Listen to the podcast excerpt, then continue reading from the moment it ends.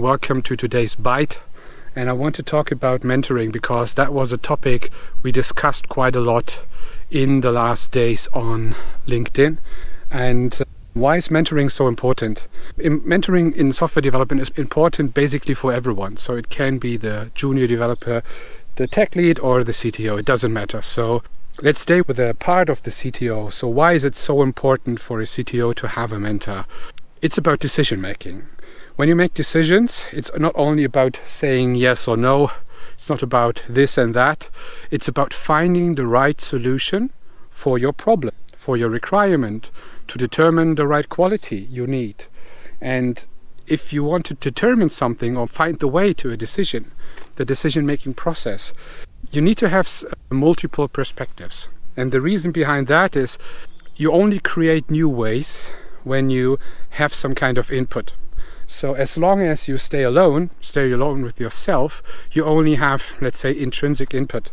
It is just internal. So you need to have some external ideas, external data to have a broader view about what you actually can do with what you have and what is available to you. And other people might have already experience in that field, which you don't. And if you avoid then the help of other people, you might miss those things. You might miss the right way. And I made those mistakes myself in the past several years ago.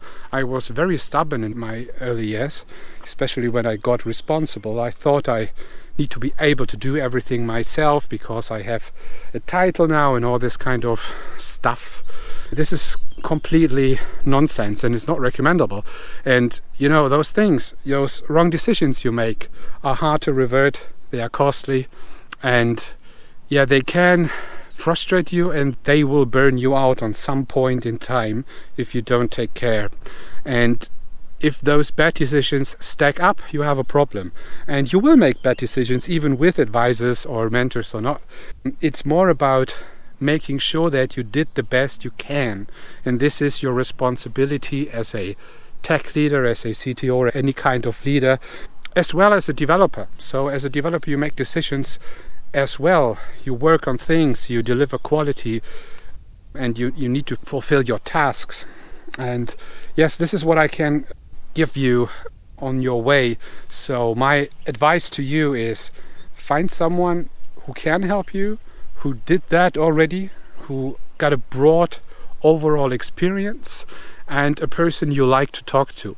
And if you don't have a fixed mentor or fixed advisor or something like that, have someone in your field, a colleague, a friend, who you talk to regularly who you exchange with regularly. These kinds of exchanges are what you actually do in, in a mentorship as well. Mentorship is just something very serious, while you can start with just talking to other peoples to work on your stubbornness, to work on being open minded.